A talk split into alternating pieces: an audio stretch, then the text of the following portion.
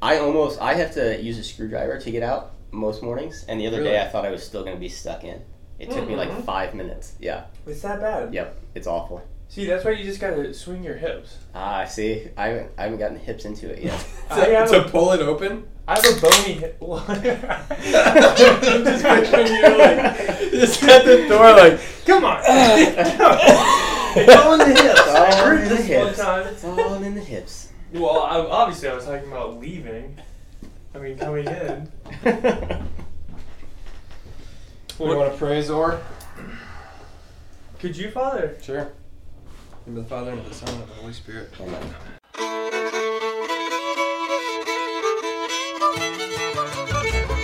Three Dogs North is an attempt to objectify the subjective with little violence as possible. The following has been torn from its origins in space and time and put entirely at your disposal.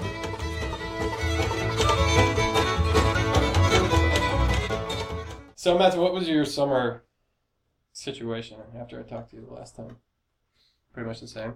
Yeah. So when I, well, it did improve. So when I talked to you, I was down in Fort Jackson Mm-hmm. doing my army training, and I was probably six weeks in. And it was a full 13 week program.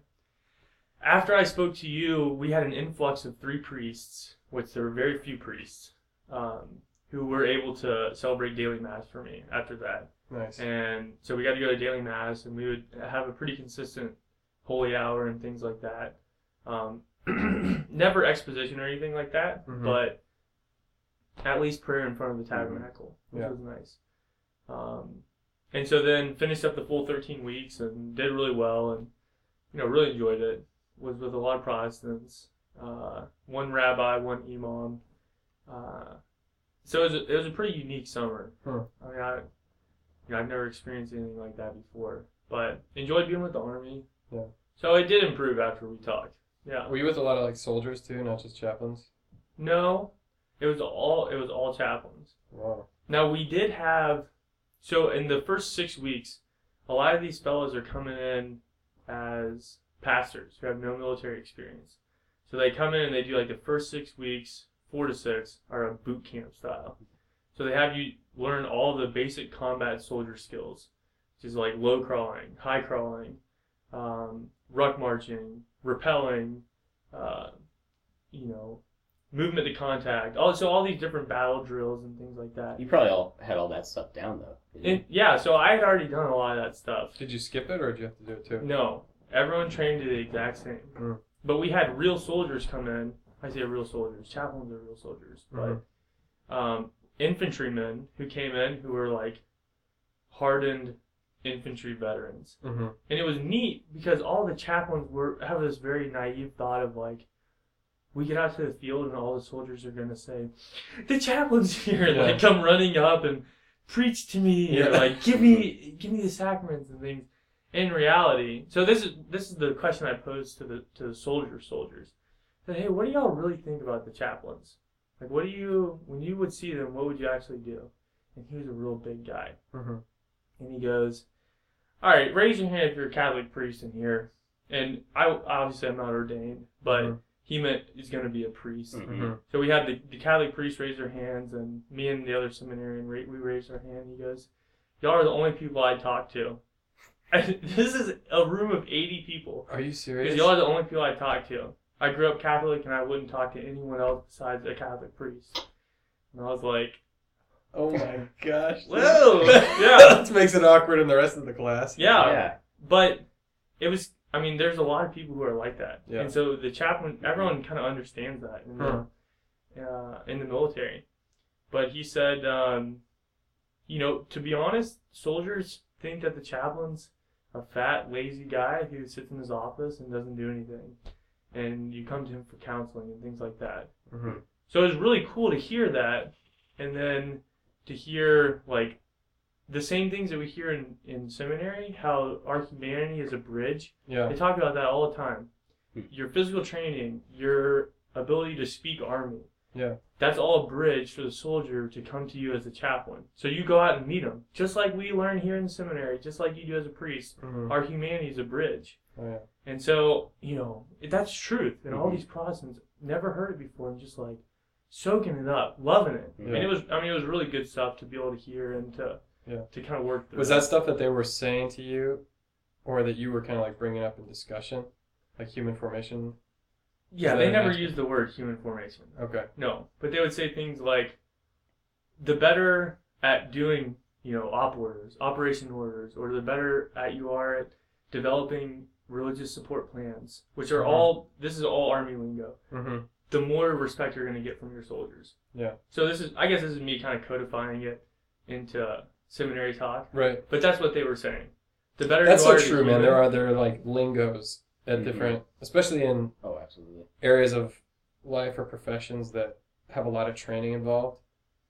You just get to the point where you, you use the word formation at a seminary, and it means something like hard to define almost. Yeah. But we all know what we're talking about. Yeah. Mhm. Whereas in army, I don't know, formation probably means like getting out in a field and holding guns in a certain pattern. That's you know? exactly what it means. Yeah. Um, so that wouldn't really make sense to them. Yeah.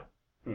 But they would say so like the last six weeks of our training, well, I the entire training was learning how to speak army. So acronyms out the chain, Yeah. tons of acronyms.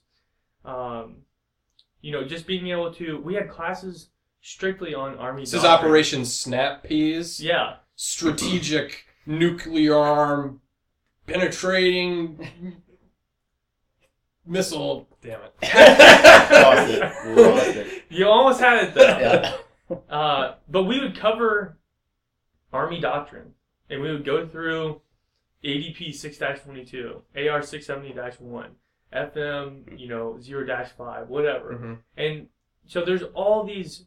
th- I mean, it's the same. You look at canon law, Yeah. or these different, you know, you know, even just a law degree. You're going through this structured, developed uh, operation that it's it's planned out what you do and what you say hmm and you need to get into that world. I mean, it's Yeah. another, it's a Mhm. subculture. Totally. It's a culture and a culture and a culture, and um, it, it was really interesting to be able to learn all that stuff and and definitely to re-engage it. I loved it, loved Mhm. it, loved it. Yeah. Did you run in going back to that guy that talked that said he would only talk to a Catholic priest? Did you ever run into a soldier that grew up Protestant and would specifically talk to anyone but a priest? Um, there was a lot of the chaplains I was with. There was not not a lot of them were like that, but Mhm. some of them definitely had a negative Catholic bias. Yep. But you know, it, a lot of them have grown up with the Catholic monsters in the closet, hmm and so it was beautiful to be able to present the Cathol- present Catholicism in a way that dismantled a lot of those monsters. So look, this is what we really believe. Mhm. You know, we don't worship the Pope. We don't worship Mary. There's a guy who I got into it with who swore on his life that we worship the Pope and that celibacy was we worship the that we Pope. worship the Pope. right. And so I'm like, dude, I have no clue what you're talking about. Like are you gonna are you gonna tell me what we believe as Catholics? Yeah. And he said, Oh, you worship the Pope because you believe celibacy is a doctrine. I said, We "Look, worship the Pope because we this is believe what so. this is his train of thought. And he told me he told me he I, went I to can see Rome. those are two distinct, maybe complaints about Catholicism that are somewhat misinformed, Right. but together they make absolutely no sense. Yeah. How did, did how did he continue it? How did he continue the thought? So this is what he would say. He goes, "Look, you worship the Pope because he's the one who gives you authority. Example being doctrine of celibacy. Right. So he has the authority over what we take them being. Mhm. They believe that Scripture is the only thing that we have that's passed on. Mhm. So the way that you interpret that Scripture, this authority, the Pope has authority over Scripture and says what he wants about it. Mhm. Ergo, we worship him and what he says and what he does. So he is higher than the word of God in Yeah. his mind. And so that's kind of the the doctrine of the discipline of celibacy, which he swore to me was a doctrine. I said, dude, we have married priests. How could it be a doctrine? Yeah. Like my pastor in Atlanta is a married priest. He's an Anglican convert. He goes, oh, well, there's always exceptions to the doctrine. Like, well, non-Catholicism. I don't know what you're we don't have that little caveat. Yeah. No, but the interesting thing is like celibacy doesn't come from the Pope. Like that's what everybody, every new Pope, everybody's like, oh, maybe he'll change celibacy. You think, oh, this is a liberal enough Pope that'll let let us have married priests. Like, what do they think that celibacy is a discipline for the last thousand years because every pope in the last thousand years happens to think that celibacy is really great? And Right. he wants to like inflict this pain on all Right. of his priests in the world. Yeah, it's a tradition that the church has held dear for a long, long time, and certainly not. We're not saying that it's in the scriptures as like the only way to be a presbyter, but Saint Paul certainly talks about it explicitly. Like, if you can remain the way I have. Yeah. Um, she's talking about remaining unmarried, and because it makes them more disposable for the mission and uh, all the things that we say today. Um, Well, they talked about it at IPF so well of the you discern priesthood and you discern a call to celibacy both as Mm-hmm. as gift. And so we read uh, Father Cantalamessa. Did Oh, they yeah. have you? virginity. Yeah, awesome, absolutely awesome. Okay. But he talks about in it where it's a really cool part. He he says that a lot of the church fathers will talk about how the church is supposed to lead us back to the Garden of Eden. Like it's supposed to get us back to that purity and that state. And so he disagrees with that as being like a little bit flawed thinking, saying the church is leading us towards heaven, leading us towards the eschaton. Mm-hmm. And like, what does celibacy point to? Is that spot that hopefully every single human being on earth is going to, where God, Jesus Christ, is their all in all. Like you are, you are one with Him and with, e- with each other. So the marriage, you know, the sacrament of marriage is beautiful and like it helps you get there, but that's not carried over into into heaven. Right. And mind you, all the sacraments are gone in heaven because the Exactly, sacraments yep. mediate uh, God's love in the world in material uh, things the way they are amid a fallen Absolutely. material Yep. And the sacraments aren't needed in heaven Mhm. because you see God face to face and you see and experience the love in person in God. That Right. the sacrament of marriage represent or that symbolizes. Yep. You don't need that sacrament anymore. But as a gift to the world, the call to celibacy of some is a gift to show that that's what heaven, in a, in a sense, just like marriage in a way, is what Mhm. heaven's going to look like. Celibacy also, in a way, is what heaven's going to look like. So it's they're a gift to each other. Marriage is a gift to the celibate priest, and celibate priest is a gift to married people. Yeah. Quick, quick story about the summer, unless you have something. No, no, no, please. Uh, I would love to hear about. I want to hear about your summer. on the on this vein. Um, so when I was obviously celibacy is a big sticking issue for most guys thinking about becoming priests, and for me, um, IPF was a big help. Like the learning how to pray well and to encounter Christ personally, and not Mhm. just as like an idea out there, somebody who's kind of like asking me to do hard things so that he can so I can feel good about myself. But like actually encountering him one on one and like realizing he was on my side and that he's about me being happy. I mean, you can say that as much as you want until you're blue in the face, but until you actually meet the guy, Mhm. it's hard to know that. Um, but the following summer, after I did IPF, I went to El Salvador to the to the orphanage, and there, there's 400 orphans, and I don't know if you've ever met orphans before, but it's profound, man. Like they don't have hardly anything in terms of material goods. Um, they don't even have a family the way we have a family. Um, just each other are their family, but it's all peers, you know, it's all fellow children that are kind of fatherless and motherless. And um, this orphanage down in El Salvador, the Nuestros Pequeños Hermanos, is really built on this family model of like you, the kids have security, they're never going to leave here. There's not like adoption, so some kids, like the best kids, get picked out by rich white families and stuff. Like everybody's just there for good, and you can stay as long as you want, and they'll educate you as long as you want to stay in school, like even to get a doctorate or something. They'll continue to pay for your education. And, um, so it's a really good feel, but there's a star- there's a starvation for like adult attention, especially adult male attention.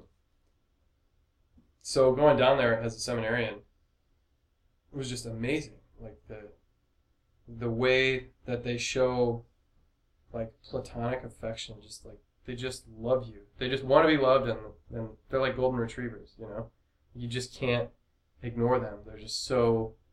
Um, they're just about human interaction. You know, it's not like the kids here where it's kind of like give me a smartphone or or I'll have a temper tantrum. You know, that's kids, American kids at their worst. But generally speaking, like teenage kids are sort of depressive, uh, lone loner type. You know, you know, wouldn't want to talk to an adult. But here the kids are all just like, you know, want to know like what celebrities you've met in the United States, like just totally interested in everything about you. Um, I was overwhelmed with love, especially from the little, really little kids, because I guess for me it was easier to imagine myself in that fatherhood role with the little ones. And I think I've told the story of leading this liturgy the word because it's just a seminarian at the time, and they didn't have a priest there, so I I led a couple liturgy the word type of things for the different age groups because they have a school on on the campus of the orphanage, and so the kids would get drawn out of school normally for mass if there's a priest, but since I was the guy, I just like preached a little homily, did the did the readings, did Our Father, and called it good. Anyway, I had the four and five year olds one day, like the preschool and kindergarten, and I was super intimidated because I'm like, I don't know how to speak Spanish, much less like preach a Spanish homily that a four and five year old would get anything out of. so I felt like I completely biffed it. Um, and as I'm walking out of the church, kind of dejected, like I had prepared a bunch and it just didn't come out right. And um, I'm leaving the church. I process to the back, but I'm wearing an alb, and they all knew me as Gonor, Gonor. But they saw me up there, the four and five year olds. I couldn't make the shift in their brain of like, now he's up there doing priest thing, and they all thought that I like suddenly had become a priest. so they come out in like an orderly file, like single file line to go back to school. But as soon as they get out of the chapel, they just start like swarming me, like bees, and hugging me, and they all were like, "Padre Conor, Padre Conor," like their way of congratulating me for being ordained a priest. and um, it almost brought me to tears because I was like, I, I realized on an experiential level, like these kids love priests because they are the guys that that don't have anybody else outside. You know, like their whole life is is this place. You know, and their only children are them. You know. Um, Maybe I mean that's that's an amazing story, and even I have a, a friend that I had with um, Focus, and she lost her dad young, and uh, kind of a priest that was a spiritual father to her was also a spiritual father to me when I was in college, and she said that she had she was at Focus training one summer and had this like moment in prayer, and it was like really profound. She was like she she hadn't been letting God be her father, mhm. and she'd been trying to do all this stuff to, to like prove herself and and all of this and you know from not having her dad when she was young at no fault to obviously him or or her um, that was just like a huge void in her heart and so she said she literally just went out of the chapel and was looking for a priest she was at st john's in Mhm. champaign and just knew she had to find a priest and like ran this guy like she didn't know like just r- runs into him. His father luke. Mhm. and he just takes her into his office and she just I guess she just like breaks down. And uh, I guess Father Luke like started crying as well. And he was like oh I'll be your father. Wow. and and then she talked about just like just little I mean her story was really really cool about how he would just like like text her hey I'm praying for you today. I'm proud of you. Like stuff like that that she didn't get just because her dad had died Mhm. young. And like that spot in her heart that you know he was able to fill as a priest it's amazing It is amazing. and it was really interesting to see, you know, being one of four Catholics there, how how attracted the married folks, you know, the majority of the Protestants were to the life of celibacy. Hmm. You know, even you know the guy who's trying to refute it is is not trying to refute it for my good. We're Mhm. not trying to refute it for the good of truth or anything like that. But you know, it seemed to be kind of a strive for justification inside of there's something beautiful here that he's not able to attain with you know what they have in their the Protestant denomination. So it's kind of like this self rationalization of this is something that I want and I'm very attracted to. And Mhm. it ended up that I was able to do a lot of ministering via just conversation, not obviously not sacramental or anything like that, um, to the guys who had families that were back home that had huge responsibilities. It's Yeah. incredible what they did. Mhm. All day, they're gone. We weren't allowed to have cell phones or anything like that. Mm. Like zero communication, zero dark thirty style. And you know, they're all worried about their children back home who are sick, or how am I going to pay the bills at home? How am I going to do this and that? Right. My sole focus, my sole mindset was my soldiers. Right. And it was beautiful. It was just like living into the reality of that fatherhood. Yeah. And all that I have to worry about right now is the freedom that God's given me to exercise the blessings and the gifts and the the call and the mission that he's given to me right here right now. Mm-hmm. I don't have to worry about anything, man. No one no one depends on me. Thanks be to God. They be done for. no one no one needs me for food or anything like that.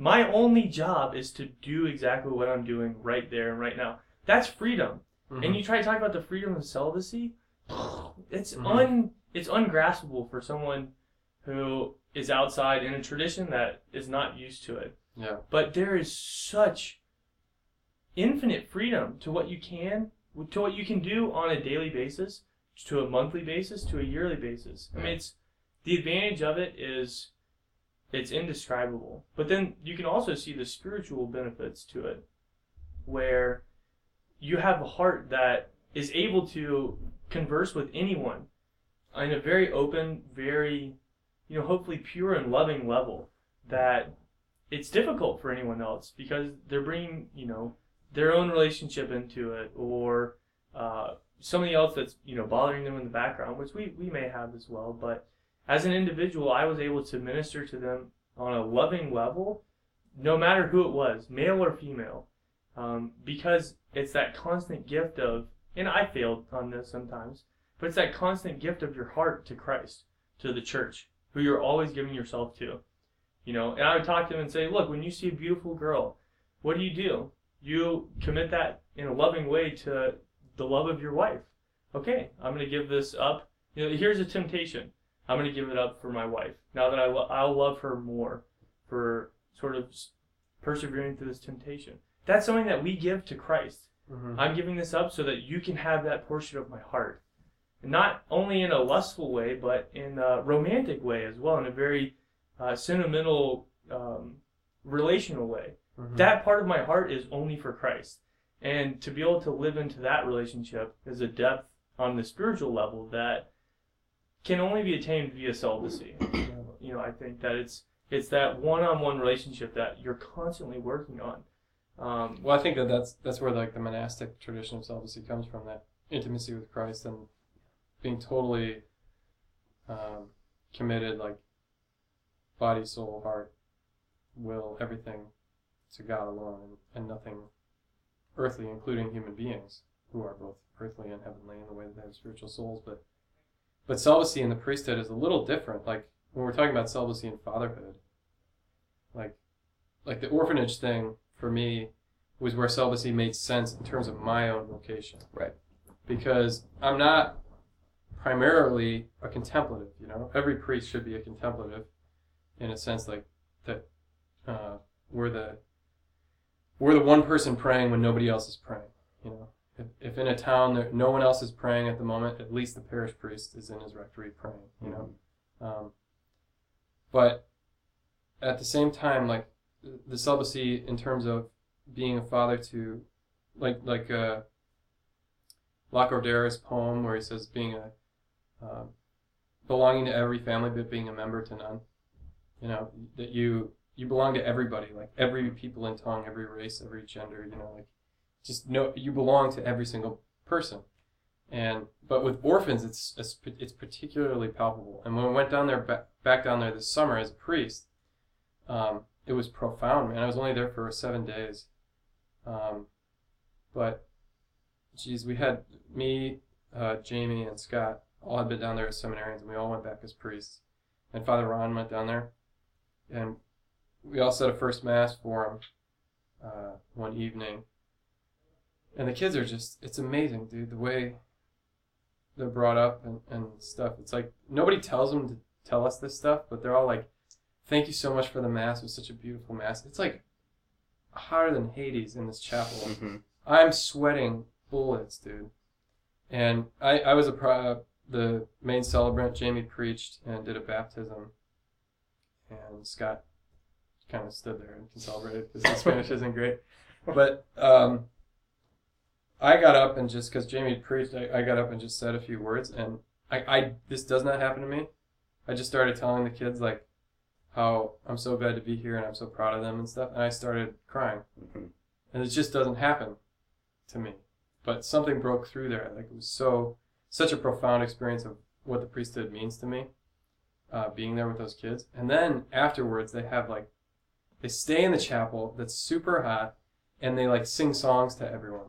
Like to me, Jamie and Scott, they sang a song, the refrain of which is "Lord, I want to be loved," and then so that that gets you a little teary. And then Father Ron was 20 years a priest this summer, so they had made a big deal of our first mass and his anniversary Mhm.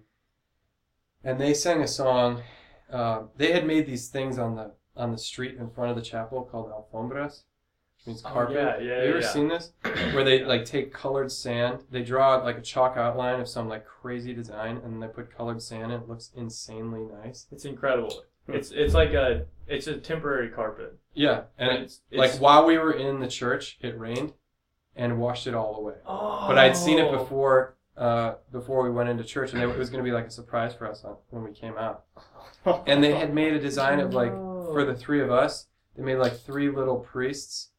It was Pentecost with the Holy Spirit coming down on all of us, and like one of them had red hair, one of them had dark hair, and one of them had curly blonde hair. They used like wood chips that were blonde and curly for Scott's hair, No way. and for Father Ron they had put twenty años, you know, Mhm. and then um, Yo quiero ser un un sacerdote para siempre. I want to be a priest forever, which was the refrain of the song they sang him. So he's up there in the sanctuary by himself while they're they're all standing and singing him this song as like a present to him, and we're standing off to the side, and the refrain of the song is. Um, Aquí estoy, Señor, toma mi vida. Un sacerdote para siempre quiero ser. Here I am, Lord, take my life. I want to be a priest forever. And it's like these out of tune kid voices, like 350 voices, singing this thing about the priesthood. And to me, I was just like, I broke down. Because here I was, like, you know, 14 days a priest. And they saw the value of priesthood maybe even more than I did, you know? That what Father Ron meant to them, what we meant to them, you know? And it occurred to me later on when I was thinking about it. Um, at that orphanage, all the people that work there who are adults are called Tio and Tia, uncle and aunt. So like the guy who drives the bus is uncle so and so. The guy who works in the the lady who works in the office is aunt so and so. The only person who's called father is the priest. We're the only ones that get called father. And I was like, that's right. Um, because I don't have a life. I do have a life outside of, unfortunately, like I can't be there full time. That's what I told the kids. Like Mhm. when I'm here, I feel like a like a priest, hundred percent. You know, um, and it's it's the human thing of feeling needed, but it's also spiritually speaking, like kind of everything's in its right place. You know, I have spiritual children that don't have an earthly father, um, and so I mediate the presence of the heavenly Father to them. You know. Um, and I'm walking among them, and I don't have equal time like that a father would have if they had four or five kids or whatever. I have 350 kids, um, but each of every single one of them, like you meet them face to face, one on one, and they have my whole heart. You know, um, it was a beautiful thing. It was a great, great way to spend like the second week as a priest. Parish is great too, but that was just like one of these blessings where God's like, here you go, this is what I have for you.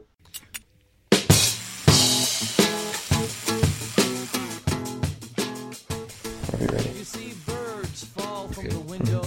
Three Dogs North are Juice, Seabisc, and Michael Metz. Conversations have been edited to sound smarter. Audio and transcripts of this episode are exclusive property of Mundelein Seminary and may not be rebroadcast without the express written consent of Major League Baseball.